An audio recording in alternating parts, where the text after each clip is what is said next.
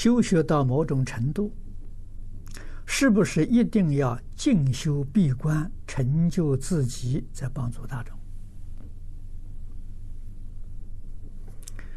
静修是随时都要静修，啊，不一定在某种程度。啊，开始学的时候，就要把心静下来。就要修正自己许许多多错误的观念，啊，错误的行为，啊，这叫静修啊，啊，所以进修是没有任何界限的。那么至于闭关，是有条件的，啊，什么人有条件闭关呢？开悟了。明心见性，大彻大悟。啊，给诸位说，阿罗汉没有资格闭关，辟支佛没有资格闭关。啊，这个闭关条件是什么？我们华严经是圆教，初住菩萨。现在我们讲的贤首品，贤首菩萨没有资格闭关。为什么他无明没破？啊，也就是说，妄想分别执着，他妄想还没放下，他分别执着没有了，啊，妄想没有完全放下，他不够资格闭关。妄想放下之后了，他超越十法界了，身体还在这个世界。啊，确实放下了。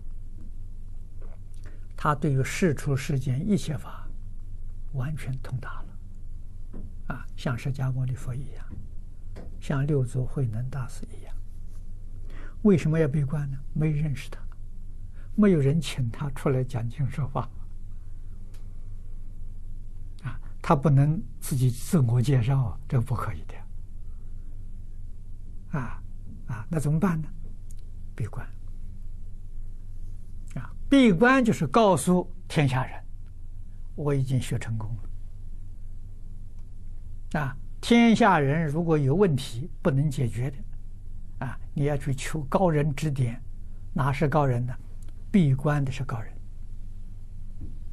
你就请他指点。他如果不能指点，你可以把他关关门打开出来，跟我一道参学。你还不够资格闭关。闭关是这个像成就一定弘法利生的，一定就从事于教学工作啊，啊，没有人请，没人认识，用这个方法，啊，所以闭关不是容易事情啊，啊，这真的闭关。第二种呢，勉强也能闭关，是吧？名气太大了，现在讲知名度太高了。啊，一天到晚访问的人不断，搞得你没有法子修行。这个是闭关什么呢？拒绝来访的。啊，那么你是哪一种人？啊，我是在早年刚刚学佛没多久，受了戒之后，啊，有一个居士，他有一个有一栋，哎，洋房。啊，别墅在山上，啊，没有人住，啊，他那个时候遇到我听我讲经，啊，他希望给我呢，让我在那边呢，呃，进修闭关。我到台中去把这个事情报告老师，老师就把这个给我说，他说你是哪个条件？你有什么资格闭关？那第一个，我们没有把妄想分别执着放下，啊。没有明心见性，不够资格。第二个呢，也没有那么多书，啊，你还没有没有出名，啊，两个条件都不符合，好好的学啊，赵州八十有行觉啊，啊，这是中国古人，赵州和尚八十岁没有开悟，没有开悟，到处参学，参学很辛苦啊，为什么呢？为自己这个功夫不到啊！啊，你有什么条件啊？资格去闭关呢？啊，我这才明了啊！以前不晓得嘛，看到年轻的法师有很多闭关的嘛，啊，我们都很羡慕嘛，啊，才知道闭关是有条件的啊。成就自己，在帮助大众，这是正确的。现在要等自己成就，再帮助大众啊，没人了。我们以前也是这个想法了。李老师讲的时候，那就没有人了，弘法利生也断绝了。啊，那怎么办呢？自己没有成就，也是也要帮助大众。没有成就怎么帮助呢？那经讲错了怎么办？所以老师就教给我讲古人的注解，没有自己的意思，讲错了由他负责任，我们不负责任。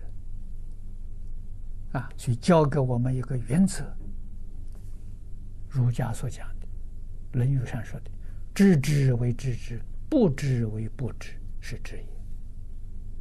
我知道的，我就讲给你听。我不知道的，我念过去就算了。念过去为什么不讲？这个我不知道。这个不是过失，这没有过失。啊，强不知以为知，那就会有过失。啊，不要不要充面子，老老实实的，这就正确了。啊，把自己所学习的给大众做报告，啊，与大众啊分享。这正确的，啊，老师这么一说明呢，我们就放心了，啊，跟他学讲经，啊，所以今天我们讲华严，我们所依据的这个注解，啊，清凉大师的疏钞，李长者的和论，我们是参考这两种。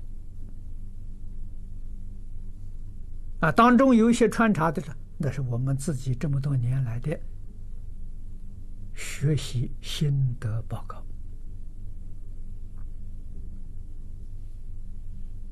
啊，提供大家做参考的，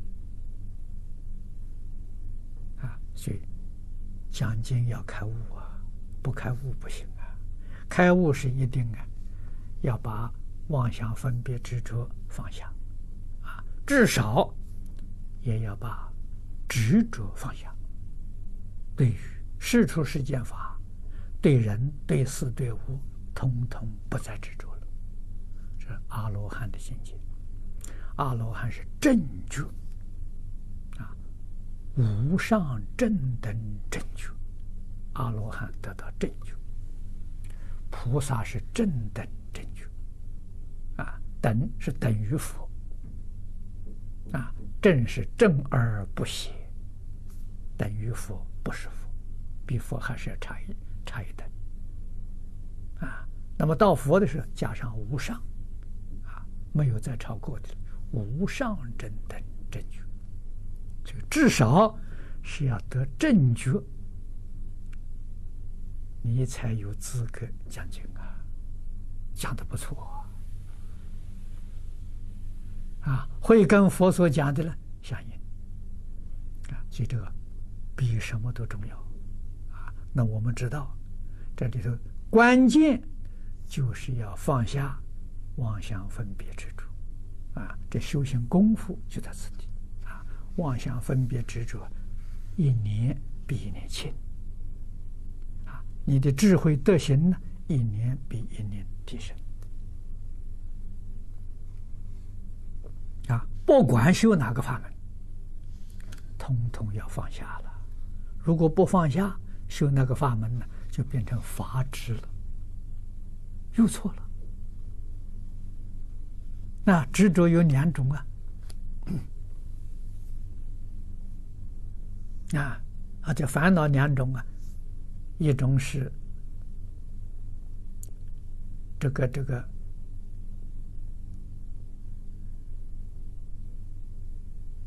人我的执着一种是法的执着。啊，人我执着呢，这烦恼障；法我的执着呢，叫所知障。它变都变成障碍了。